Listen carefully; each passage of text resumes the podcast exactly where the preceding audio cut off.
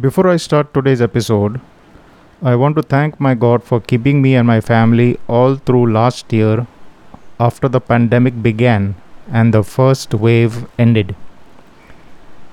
We got to move around a little more freely than when the lockdown was in force. It is almost a year into having my own website and getting such a good response from people from all over the world. It is over a year for my podcasts in Hindi and English languages, which I started during the lockdown. My podcasts have reached people in countries I never dreamed might ever happen. Thank you, my blog readers, for choosing to read my articles and get inspired, informed, and transformed by the renewing of your mind. I take this time to thank Hubhopper Studio for being my podcast host and distributor. So, I am rereading the Bible from the beginning.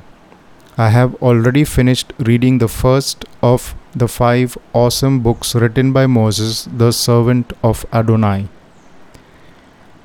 The second book is a narrative of the exodus of the Israelites from Egypt, the land of bondage and hard labor, to the land of promise of milk and honey. The land was inhabited by the Canaanites, but due to their wickedness, God gave this land to Abraham, Isaac, and Jacob, or Israel, by an agreement or covenant. The descendants of Abraham are the present day Israelites who inhabit the same land. Adonai decided to take the people of Israel by route of the Red Sea. They were brought out with a mighty hand, even though the heart of Pharaoh, the king of Egypt, was hardened to not let the people go.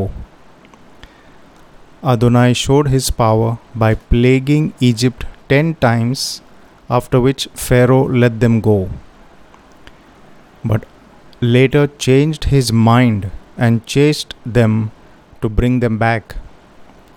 God decided to part the waters of the Red Sea in order for his people to cross over. But when the Egyptian army pursued them, the waters were unparted, and the whole army of Egypt was destroyed. At the mountain where God gave the people an experience of his glory and presence. Here he decided to let Moses, Aaron, the two sons of Aaron, and the elders of the twelve tribes of Israel come up the mountain and see his glory. Even though others may have had a desire to break through and see, they were not permitted to do so. So, Adonai has the power to save the godly person, the one who puts his trust in him. Trusting Adonai is a choice.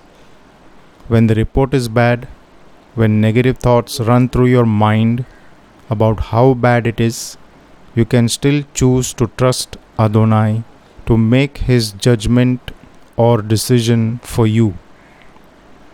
Whatever he decides will stand because he has the power to make it happen, which you and I don't. It's not by might, it's not by power, but by my spirit, says the Lord. Now, to him, being able to do exceedingly abundantly above all we ask or think, according to the power working in us, to him be glory in the assembly of in Christ Jesus, to all the generations of the age of the ages. Amen.